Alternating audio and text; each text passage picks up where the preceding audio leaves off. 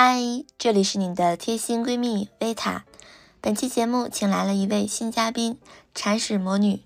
魔女呢，前不久刚从老挝旅游回来，那么我也是请到她呢来分享一下低成本出境游的旅行经验。那先请我们的铲屎魔女跟大家打个招呼吧。Hello，大家好，我是铲屎魔女。你是总共去了几天呢？呃，总共就四天，其实。在老挝其实也只待了两天半，那其他时间是都在路上？对，都在火车上，因为这次是从昆明直接坐火车过去的。坐这个火车要多久呀？呃，中老铁路嘛，从昆明南，我是一直到琅勃拉邦去的路上，这个时间啊挺难算的，因为老挝跟中国有一个小时的时差。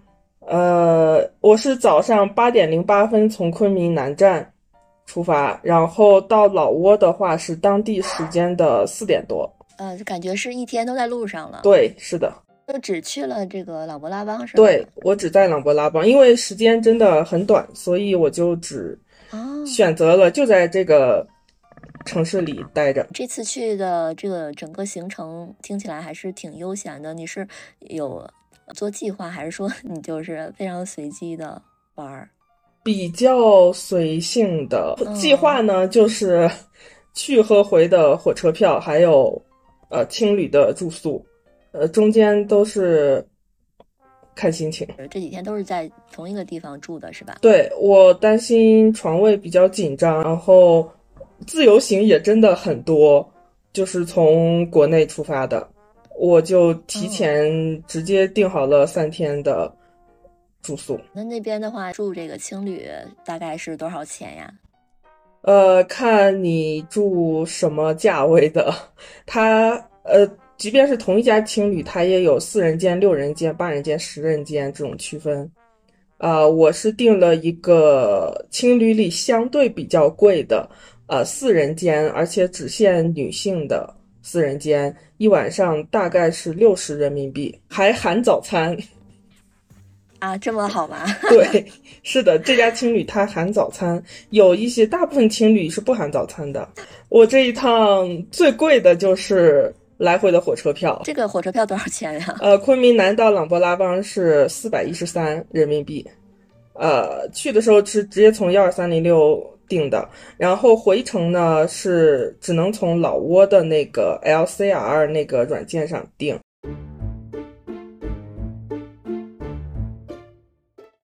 我也看到了白人的旅游团，还有韩国人的，都见到了，感觉哪来的都有。哦，所以你这次去感觉上，其实游客不光都是中国的，是吧？其实挺国际化的。是的，很多。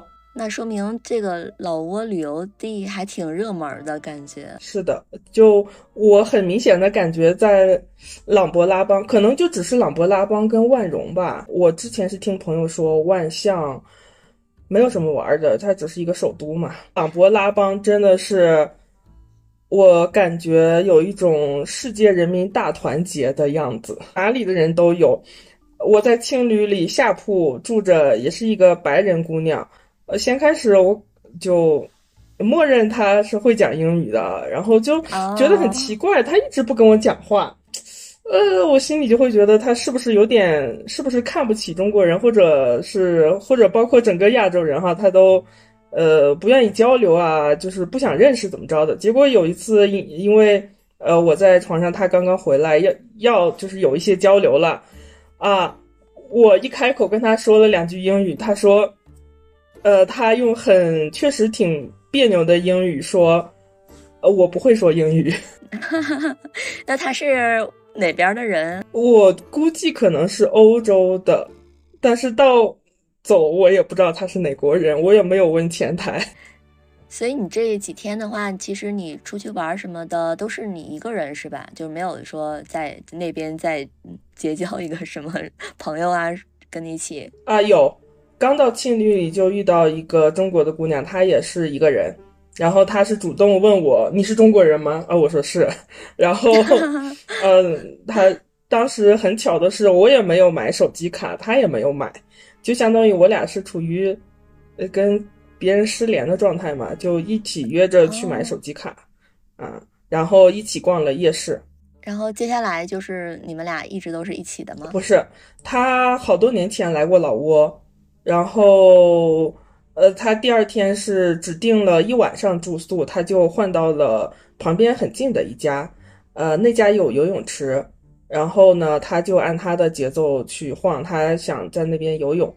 啊，然后我俩微信保持联系，结果他说那一家可能是越南人开的，感觉对他态度特别不好，啊，然后那一家的空调超级冷，呃，晚上冷死他了，他又搬回来了，然后第三天 又跟他聊了几句，呃，他身体不太舒服，而且是准备要常住的，呃，就慢慢晃嘛，我是赶着要，还是要去一下。呃，景点的啊，然后就只是很简单的和他交流了一些，嗯，更多的，包括我回来之后都是在微信上和他聊。那像他住的那个带游泳池的那种房间，大概要多少钱呀？那家也是青旅，青旅带游泳池，哦，价格就差不多的是吧？啊，差不多，基本就是四十到六十的样子。在那边可以完全用中文交流吗？不太行。这个也是我出发前没有想，可能我先开始以为是不是那边人多少都会点中文呢？就发现不是。住宿的话，可能还是英语为主吧。然后在路上呢，一些小摊他们会说简单的中文，就是跟钱有关的啊，一万、两万，呃，这些啊，还有它商品。的这些叫法，包括各种水果的叫法，大概是会的。嗯，啊，但是有一点就是，中老铁路沿线的，就是呃，所有火车站，不论哪里的工作人员，全部是都会中文的。那当地人的话，他们的英文程度都是怎么样？反正多少会点英文啊。我感觉啊，就是我接触到的，包括在邮局里边，啊，还有在一些饭馆里边啊。就简单的英文会一些，就比如说，你看你去这几天啊，你有吃一些什么当地的特色的美食吗？吃的你就别提了，我不是特别敢尝试当地的美食。为什么？因为我在出发前，朋友给我打过预防针，说那边可能卫生条件不是太好，让我吃的多注意一点，还让我一定要带一些。肠胃炎的药，嗯，然后我在那边就不是太敢乱吃，然后确实我看到一些食物，我没有什么食欲啊，感觉那边的吃的，因为我住的那家青旅早上是有西式的早餐，就是三明治那些的啊，然后我就在那里吃，呃，在早晨布施看布施的那天，我实在太饿了，实在没有力气再走回去了，我就在。街边找了一家人很多的店，呃，喝了一碗稀饭，只能说是我当时很饿了，呃，觉得味道还能接受，但是它里面放的那些调料，我是觉得挺诡异的啊。据说早晨好像有一个必尝的一个什么汤粉还是啥，然后我看了一下别人吃的那个碗，我就没有食欲，我就没有吃。吃的是真的非常非常便宜，呃，我看我的一份盖饭差不多换算成人民币只要八块钱，然后有肉，有一点菜，然后呃米饭分量确实不多，就是呃可能更适合当地一些胃比较小的人，我觉得我是没有吃饱的，但是八块钱一份盖饭，你吃两份确实又很撑了，有点多了啊，大概就是。我可以吃一份半的样子，然后隔一天中午我是吃了，呃海鲜炒饭，人民币是十二块钱，我里面非常大块的海鲜，呃我觉得非常值，但分量确实也不算很多。呃晚上呢我是吃了他们对门那一家的包子，他们那边就在街边摆着那种呃一种白的一种绿的包子。呃，我就尝试了一下，那包子两块钱一个，呃，里面包了应该是猪肉，还有四分之一的鸡蛋，这种呃，煮熟的鸡蛋就是切了四分之一，就是整块的在里边。这个包法也是我没有见过的，味道还不错。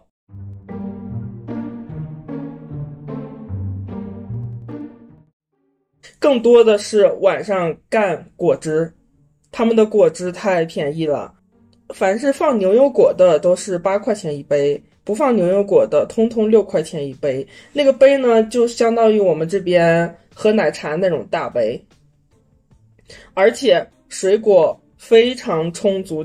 呃，你你想八块钱一杯，凡是放牛油果的，你要是纯牛油果的话，就是那种两大个牛油果放到里面，然后。呃，水好像看不一样的小摊是不是有一点点不同？就是它还会有的会放一点点水，然后他们还有是不是他们提前调制的一些什么汁，就放一点点，其他全部都是呃本身的水果。但是有一点就是带籽儿的，比如说百香果，还有柠檬什么的，呃，可可能有的摊他会问你这个要不要过滤之类的，大多数是。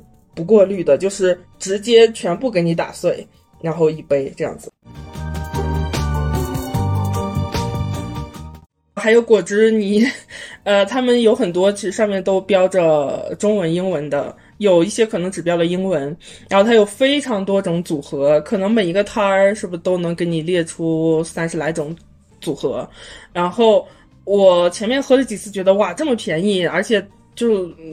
就是乱点嘛，我有有一次就真的是看着他的那个那个牌子，然后盲点的，因为它是就是呃六块钱的话，它最多的就是拼的三种，啊，我第一次拼的好像是什么香蕉、菠萝和芒果，哎，觉得哇太好喝了，才六块钱那么大一杯，而且都是实打实的水果，呃，我后面就看老挝语盲点了一个，我就说啊叫这个啊。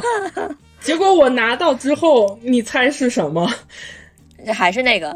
不是，这个组合也是我前所未见的，柠檬、薄荷和姜。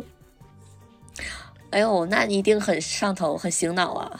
姜，你知道吗？它也是跟那些就一样的，它全部都是给你打碎的，就是它不带过滤的。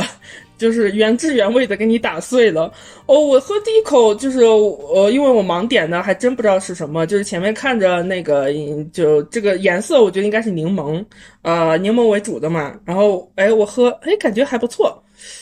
然后直到后面有一坨浆塞住了我的吸管，我吸到了嘴里。我说这是什么东西？然后哦，我的天，我我我就惊呆了，真的，就千万不要看它可以。搭配三种就觉得哇，好棒啊！我要这个，它里面可 可能是姜。这个饮料什么味道？哎，其实，呃，前半杯感觉还挺好的，呃，就挺爽口的，很清凉解暑的感觉。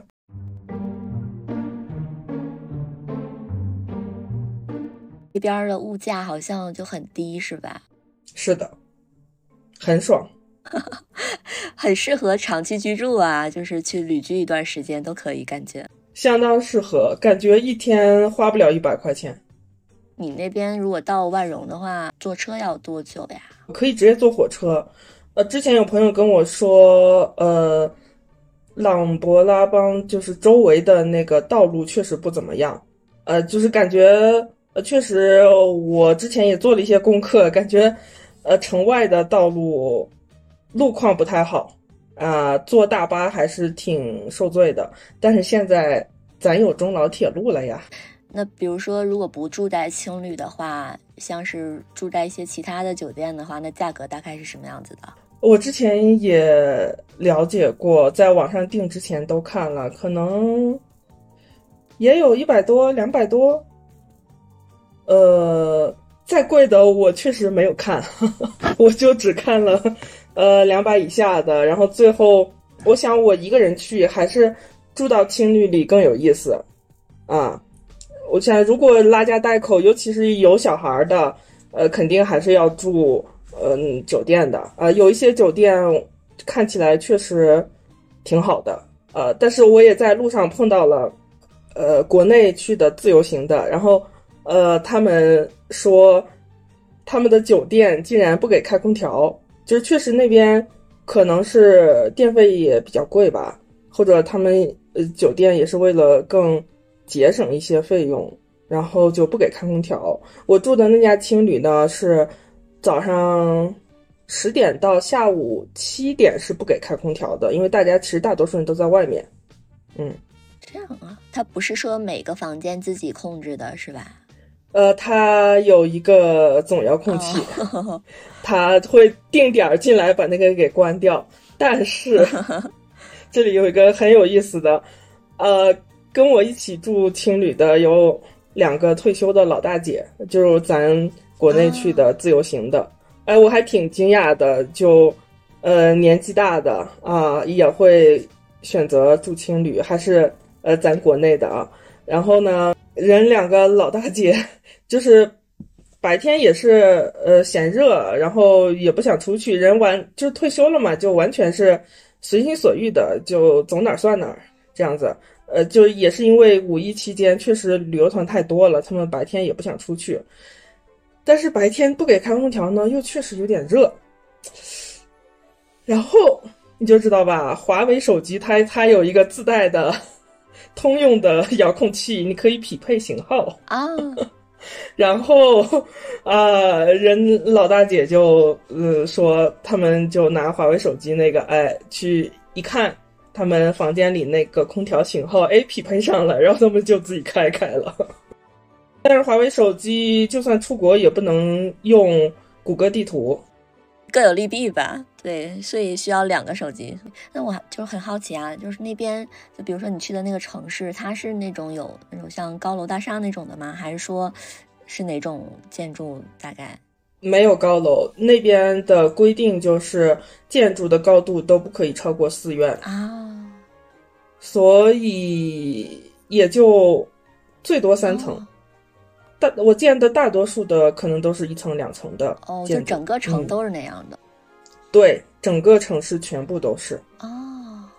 那比如说他们的什么政府啊，这种也是这样的，是吧？都是。对，是的，就一两层楼啊。我听起来好像是寺院比较多嘛，那其他的部分呢？主要应该是泡咖啡馆的，还有躺躺平的。躺平是在哪儿躺呀？在哪儿都能躺平，随处都可躺平。为为什么呢？它不是又不是海边儿？呃，确实不是海，它只能说是河边儿，它是。呃，整个城它是南康河和那个湄公河，它会有一个交汇，啊，就是在两个两条河中间交汇这一片，呃，就是这个小城。然后整个小城呢，它所有的路口都没有红绿灯，有一些是有一些小转盘，嗯，很小的转盘。然后我没有看到车祸，也没有看到交警。在路口呢，就大家都是慢慢的过，也有极个别的嗖一下就过了，我也不知道他是怎么敢过的，但是大多数、绝大多数的人都是在路口，呃，还比较谨慎的过，然后都很谦让，就是没有说我这边要插个缝挤你一下，然后我往前挤那样的，都是很谦让的过。哎，我就觉得，呃，真的很和谐。然后，呃，街上的人呢，我就。只有那天早上起来看布施逛早市的时候，看到有人在晨跑，而且很明显是不是当地人。然后在路上我就没有见过人跑，没有见过人匆匆忙忙。而且我住那家青旅旁边有一所学校，然后我早上在门口看他们送娃上学，就没有人很着急。哦，我就发现哇，这个城市真的。呃，就很慢，很悠闲。呃，当然，可能是不是游客也会营造那种氛围，就是，呃，因为老外真的很多，就是呃，欧美人吧，感觉欧美人就是白种人，呃，也会挺多的，嗯。然后他们基本上都是泡咖啡馆，呃，这就是这种节奏。呃，所以我在这个城市，感觉真要玩的话，可能就是。那么几个有名的地方，呃，这些啊攻略什么的，你在哪儿都能看到啊，就那几个地方，呃，可能大多数旅行团也就是看这几个地方就走了，啊，但我最明显的感觉就是我在第二天的下午在街上，我在那晃，然后就觉得啊，这才是在这个城市的节奏哦，就是晃，所以就是晃来晃去，很悠闲这样子。对，呃，而且我觉得这个城市让我感到最迷人的一个地方，就是它同一条街早中晚是完全不一样的。我一开始走过同一条街，我都没有发现这是我昨天走过的街。它的早上呢，就是会有僧人排排队啊，拿着他们就是背着那种可能是类似一个饭盆一样的东西，然后就排排队，呃，在街上。呃，转，然后有当地的民众就会在路边，呃，给他们食物，而且他们是当地是呃整个文化就是非常崇尚呃佛教的，然后非常敬重僧人。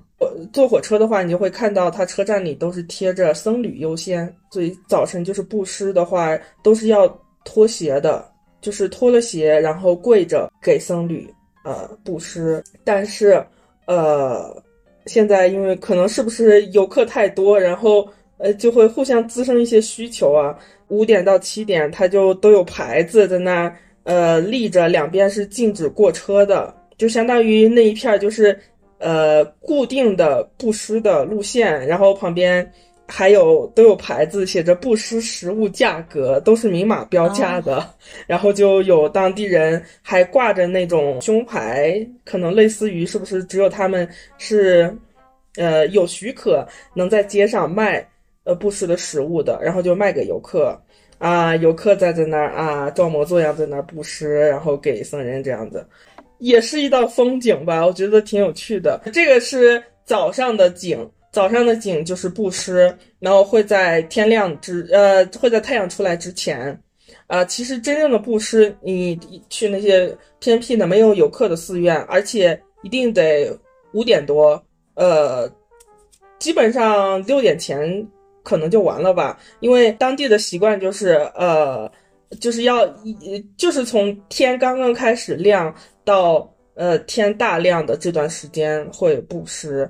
而那条街可能也是为了方便晚起的游客吧，会呃会延续到比较晚。就是我当时看的时候看，呃是专门为了看游客布施这一奇观的，然后一直到太阳出来了，好像还没有结束。然后布施完呢，就顺着那条街，其实你顺着人流就去他们的早市，呃早市。呃，就是他们的当地卖各种蔬菜、水果，然后呃，还有一些早点摊这样子的，然后会见到一些比较罕见的一些呃蔬菜，我也叫不上名字来。然后呢，如果不小心被裹到旅行团里面，那是真的进退两难，因为它早市的那个走廊非常的狭窄，然后早市的烟火气感觉还是挺好的。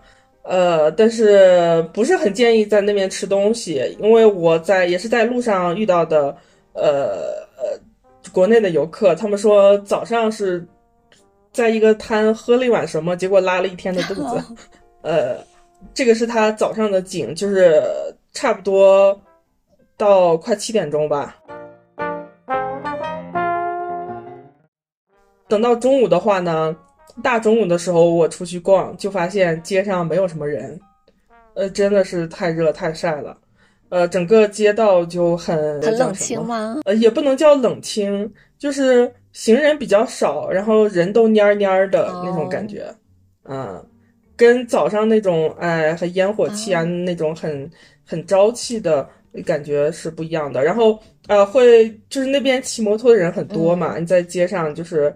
呃，只能偶尔会有，呃，骑摩托的轰轰轰过去，嗯，这是中午给我的感觉，然后到下午，呃，差不多四五点钟的时候，就是可能会有放学或者下班这一波吧，呃，可能是我看到的是不是放学的更多一些，然后就还是。呃，骑摩托的人会非常多，然后突突突突突，满大街都是这样的声音。天快黑的时候就是夜市，呃，夜市那是专门有一大片摆摩托车的地方，呃，然后随着人流往里走吧，路两边全部都是卖呃当地一些东西，可能更多的是类似旅游纪念品吧。从晚上六点多一直到九点半的样子，九点半就开始收摊儿。呃，收完摊儿呢，你就发现其实路两边全部都是垃圾，但并不是特别散那种，但是也会有一种满地狼藉的感觉。这时候呢，街两边的按摩店了、酒吧了，哇，就呃会很热闹。嗯，酒吧都是老外为主的，就白种人为主吧，就是嗯，然后按摩店里呢。可能哪个人都有了吧？呃，因因为老挝他们就是无论你进寺院还是进哪里，进就是住的地方，包括我的青旅进房间都是要脱鞋的嘛，都是要光脚进房间里边。然后那个按摩店，嗯，就看哪家生意好，你就看门口摆的鞋就可以了。啊，就是鞋全部都在街边放着啊，然后在人很多的。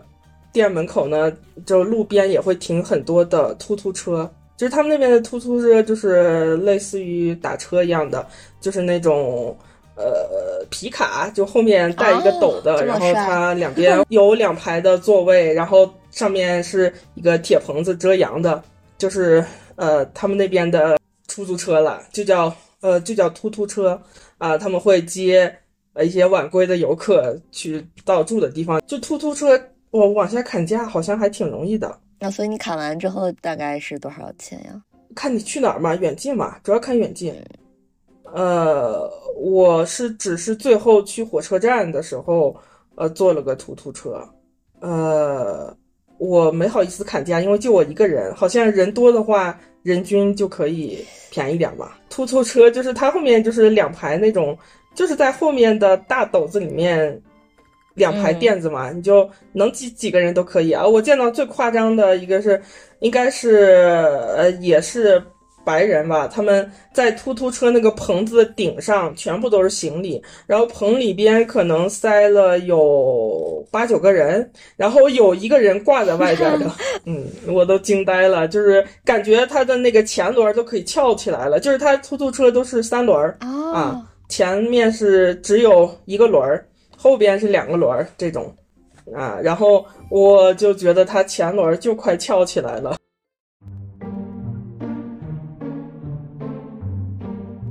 他们送娃上学，一个摩托车，呃，一个大人带三个娃上学。一个大人带三个娃，那个摩托车能装三个人？对，天哪，这是怎么做的？呃，四个人嘛，对吧？他大人前边坐一个。啊，后边坐俩，就是那边也不管，不管，呃，就是戴头盔的都很少，但是人家车速也不快呀。我觉得我在国内我骑摩托啊还是挺狂野的，呃，但那边的人骑摩托我都觉得速度不快。有一点就是看照片的时候，好像大家都很。欣赏这个湄公河的日落啊，是上普西山看日落，坐船看日落，是在这儿看，在那儿看日落。我看照片的时候都觉得这个日落好像也就那么回事儿，还没昆明的好看呢。然后去了之后发现，哎呀，还没有人照片拍的好看呢。我真是觉得，嗯，日落湄公河的日落，呃，就那么回事儿。还有呢，就是，对，呃，可能去之前会有一些同事或者朋友总会觉得，哎，老挝，哎呀，那种穷啊，那种感觉是鬼地方吧，就是带着一种傲气，是吧？觉得那地方不值得去旅游，不值得，嗯，一逛。当时你是有一种什么样的心情去的这儿？是好奇，纯属是好奇吗？纯属是我要出国，比回家还便宜。因为我是，呃，我是内蒙包头人，在昆明工作。嗯，我回家的机票非常贵，但是我我四百块钱就可以出国。哎，真的是哈，你看四百块钱就能出国，这确实很有诱惑力啊。对，再加上呃。朗勃拉邦确实。在之前做过一小点点功课，还是一个比较值得去的地方啊。然后我去之前也不是特别清楚，只是知道它是一个什么世界文化遗产什么的啊，资源很多啊。呃，这些就是呃，觉得嗯，那就在这儿耗着就行了，就在这儿待两三天就行。啊，去了真的是到了第二天下午，就很明显的感觉这里。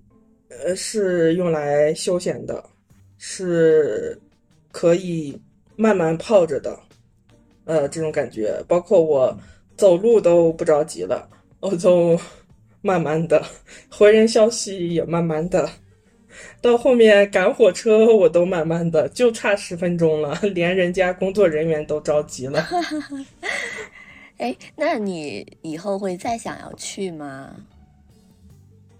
想啊，就我会觉得，哎，万一以后穷的揭不开锅了，去了那儿还有口饭吃，或者以后如果被卷的不行了，哎，可以去那边，嗯，躺平一段时间，真的就非常适合躺平，而且你会看到，嗯，世界人民都在那里躺平。没想到老挝这么国际化，可能只是朗勃拉邦这个地方。我也看到小红书上有些人写说不推荐，可能有的人会说什么很乱呐，你有没有这种感觉？我的感觉是治安方面是不用担心的，呃，至少我一个人就在那晃，我没有感觉到什么不安全。呃，包括我遇到的国内的那个姑娘，她。就也是比较崇尚佛教这块，她就说老挝，呃，整个国家它是崇尚佛教的话，就是治安它真的不会很差，至少反正我在那几天是没感觉到呃背怎么怎么样，而且我背包就是靠前靠后什么的也背过，然后呃马虎粗心这些的也有吧，但是确实。没感觉别人在怎么样的啊，没有这种感觉，呃，包括我晚上人人家都十点都已经收完摊儿了，夜市都收完摊儿了，呃，我一个人在街上那样晃，呃，只是因为对他那边晚上就是照明条件不是太好，就路灯都非常昏暗，都很黑，呃，感觉上是呃乌漆麻黑的。呃，但是我确实没有什么不安全的感觉。嗯，然后乱收费这一块呢，呃，我买东西的时候就在嗯夜市里面买东西，呃，这个是需要砍价的。我在一家小店里面，嗯，前面买了一瓶驱蚊的，因为他们说，呃，用泰国的有一款驱蚊的比较好，或者去买当地的一些驱蚊产品，因为那边，呃。有就有那个登革热嘛，它是通过伊蚊传播的，所以要防防一下蚊虫，就是用当地的比较好。然后我就在那家店里面买了泰国的那款呃驱蚊的，呃，然后后面又逛到一家偏僻的店里面，同样的产品，发现呃前面那家店呃贵了四块钱，呃，觉得可能呃这些小店还是要砍一下价，就凡是没有明码标价的。然后砍价呢也要注意，老挝币后面的零特别多，呃，我见到的最小的面值就是一千块，而且那边就是呃，大多数用纸币，就是天天都在掏钱包。一开始很不习惯，总要掏手机付扫码付款，然后才呃反应过来啊，要掏钱包要数钱。那你去的话，你是换了多少人民币的钱啊？我换多了，我我换了我换了一千，结果连五百都没有用完。你就说那边真的一天用不了一百块。呃，当然，嗯，看你是不是要是喝咖啡什么的，呃，泡酒吧是不是贵？因为我。我在服药，不能喝咖啡，不能喝酒，所以我在朗勃拉邦真的丧失了乐趣，对一大半的乐趣。呃，但是骑摩托有另外一种乐趣。如果你不敢在朗勃拉邦骑摩托，那也是可能也会丧失一些乐趣。哦，所以你是自己骑摩托？啊，是啊，我去了，就是租了一辆摩托呀。哦，这个要多少钱呀？租一辆摩托？呃，基本上是二十四小时的话是，呃，我看一下，六十人民币。嗯，哦，也挺便宜的哈。呃，但是油要自己加。哦，然后需要有什么证照吗？只要把自己的护照压在那儿就行。呃，不需要什么驾照，这按道理说是要的，但是人家好像也从来没有查过。对，据说都没有查过。呃，然后租那种排量小一点的，不要太炫酷的那种，嗯，也可能驾驭不了。就是很小排量，基本是幺幺零排量的，然后都很轻巧，骑起来跟电动车差别不大，啊，声音也不大。有好多自由行的都租摩托骑到关西瀑布。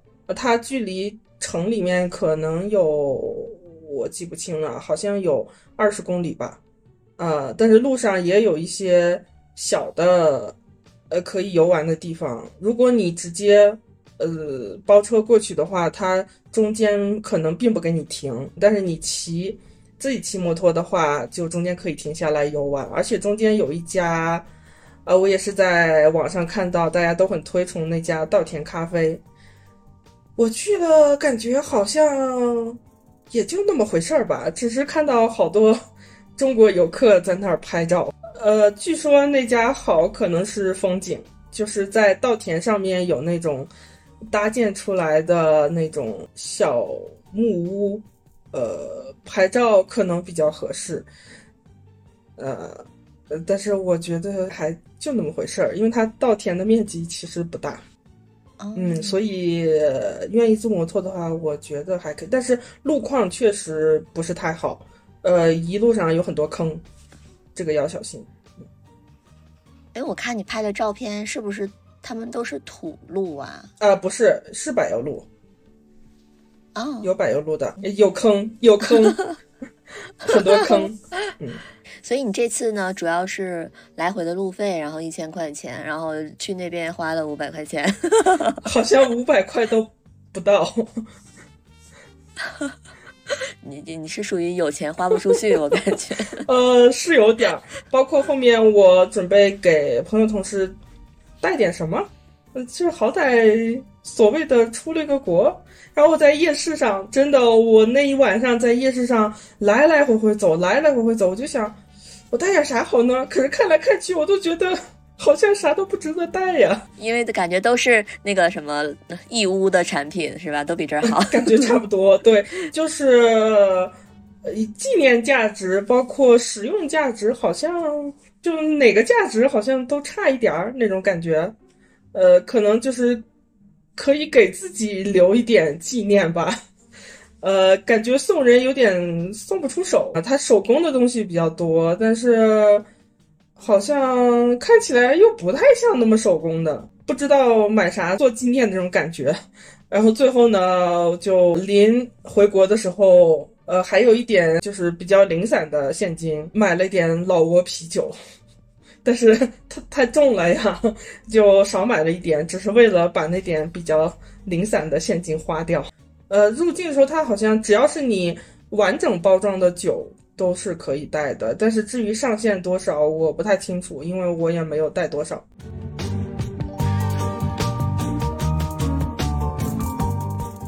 总体下来，你有什么感觉？我被朗博拉邦摆平了，就摆平了，这怎么说？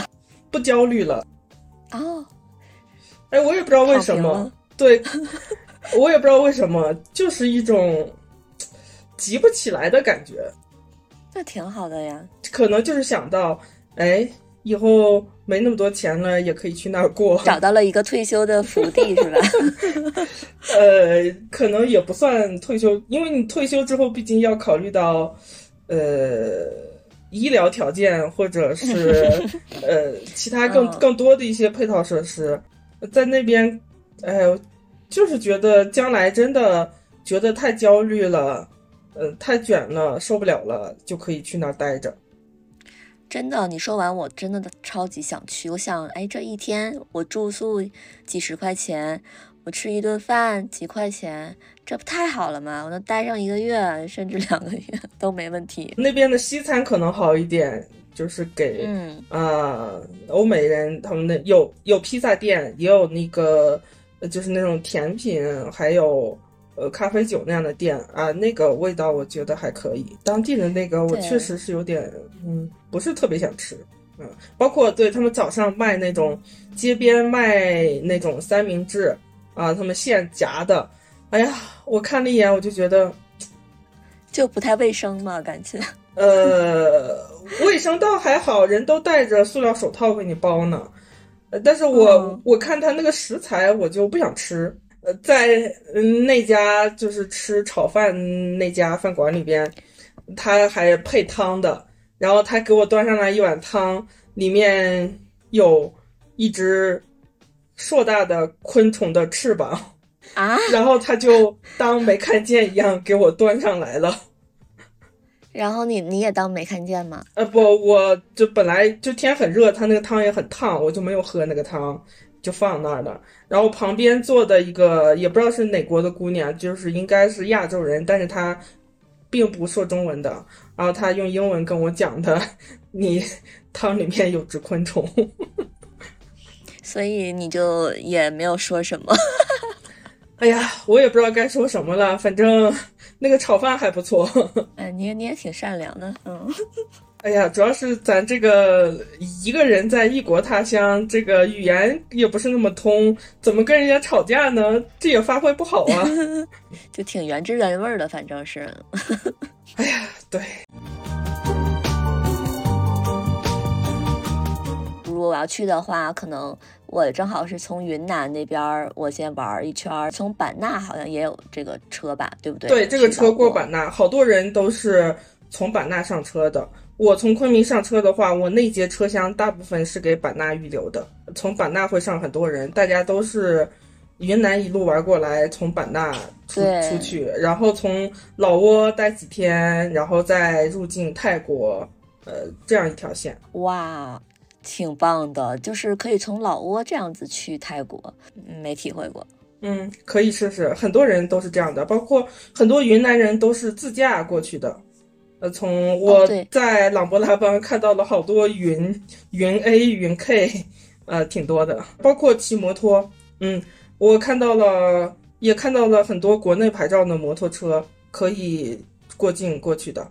呃，只是我是很明显的能够感觉到，呃，国内的人开车还有骑摩托过去，呃，在路上还都挺不讲武德的，跟老挝的开车啊、骑摩托相比，有点霸道的感觉，而且可能在路边会乱停车。那其实如果是住在云南的话，我觉得这样玩一圈真的挺方便的。嗯，如果是我这边的话，我可能还要先飞到云南。对，我会觉得老挝很有可能变成云南人的后花园或者后土院儿。有很多人不是现在都是在大理嘛？那会不会在大理玩腻了，就觉得哎去老挝？呃，之前其实，在大理待腻的那帮人都去清迈了，泰国的清迈。哦，对，因为清迈不是还要更远一点嘛？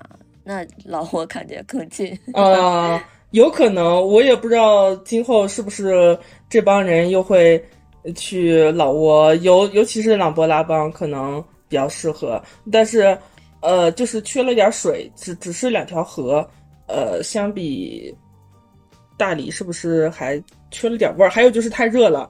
呃，这帮人未必待得住。呃我就看到老外，反正白天都在咖啡馆泡着，啊、我晚上就就在酒吧泡着。感觉老外总是喜欢去海边儿躺着嘛。嗯，那去朗勃拉邦他们在哪儿躺呢？好像哪儿都躺着，呃，咖啡馆儿也能躺。啊，就就在咖啡馆吧，咖啡馆，还有我不太清楚他们是不是会去按摩。大多数酒吧还是很安静的那种酒吧，就是人在聊聊天，然后可能会放一些很轻的音乐，就没有那种说是丽江那种酒吧蹦迪什么的，没没有，真的没有。对我就发现那个城市是很安静的。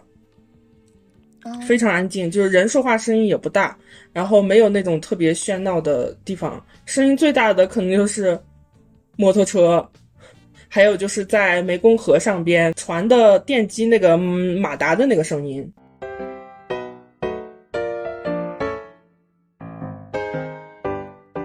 我没想到，就是在老挝，呃，挺多厕所都是马桶，呃，然后呢，会有少数的蹲坑，然后那个蹲坑呢，那个坑都那个呃陶瓷的部分啊，就是高出地面一大截，可能有三十公分，然后你得站到上面，然后可能上面会有一些水，然后就会很担心滑下去。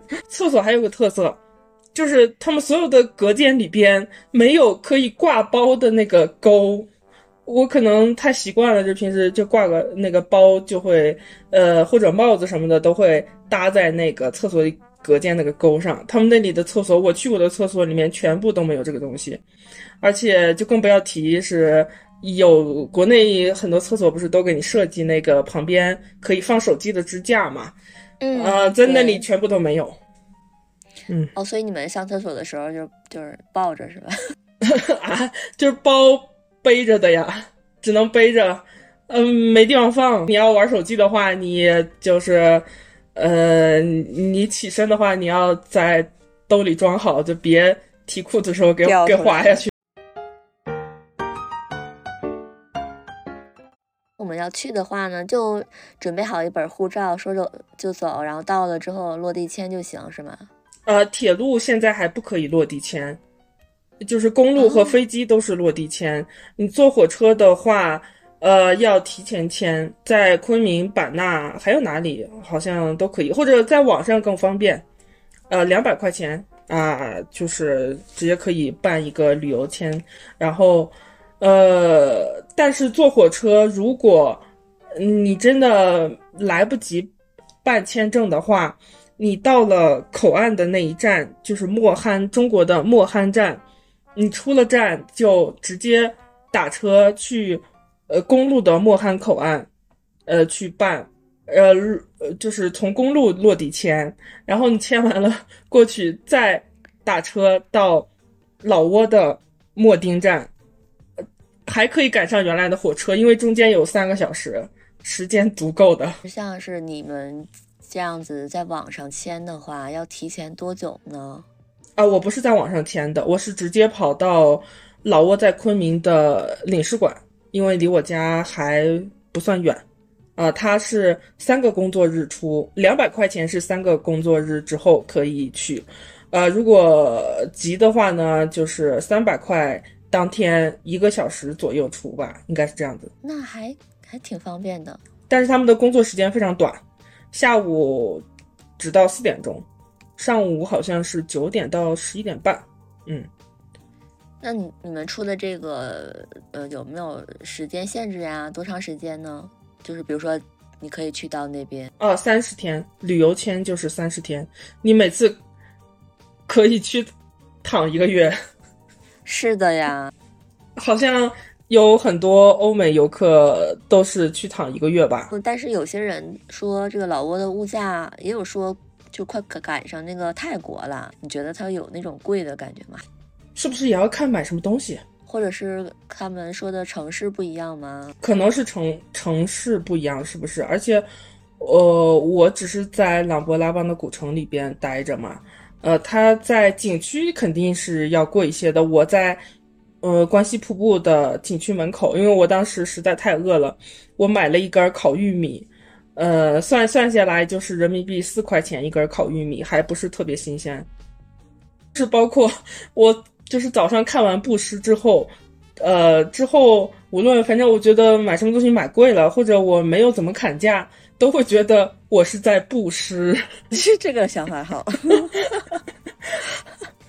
呃，或者就是我在出国之前也没有太关注这边的物价，就包括我换钱都换多了嘛，就想着，呃，就好不容易哇，我出国了，我出来一趟有有假期了，而且走哪都不用戴口罩了，这种感觉啊，真的是特别好，我就觉得可能花钱不是我要第一个考虑的东西，所以就没有特别关注这方面而而且再加上换完钱，就是它那个面值太大了，我还要老除以两千五去算人民币到底是多少 啊，我就算的很烦，我不想算，然后我就就先开始就那样给给那样算，然后到后面呢一看啊，怎么剩这么多？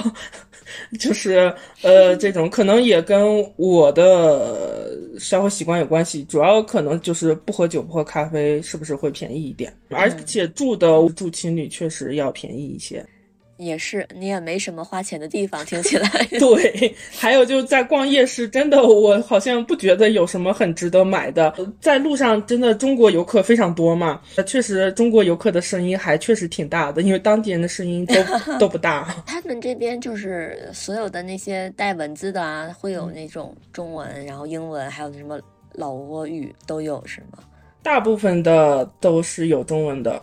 啊，英英文的基本上是应该是一定都有的。一讲英文，大当地的人也都能对话，就对吧？嗯，简单的是可以的。其实我觉得，更多的是靠，呃，比划是吧？更多是靠手语，还有摁手机计算器。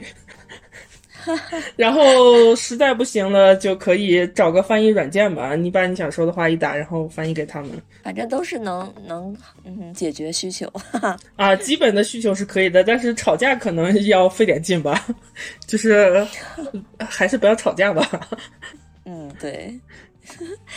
那行，那今天就先聊到这儿。好的。嗯，好的，感谢我们的魔女来做客。那希望下次魔女呢，嗯，再去什么好玩的地方的话呢，也可以过来跟我们分享。好的，那就先这样啦。我是瑞塔，我们下期再见啦，拜拜，拜拜。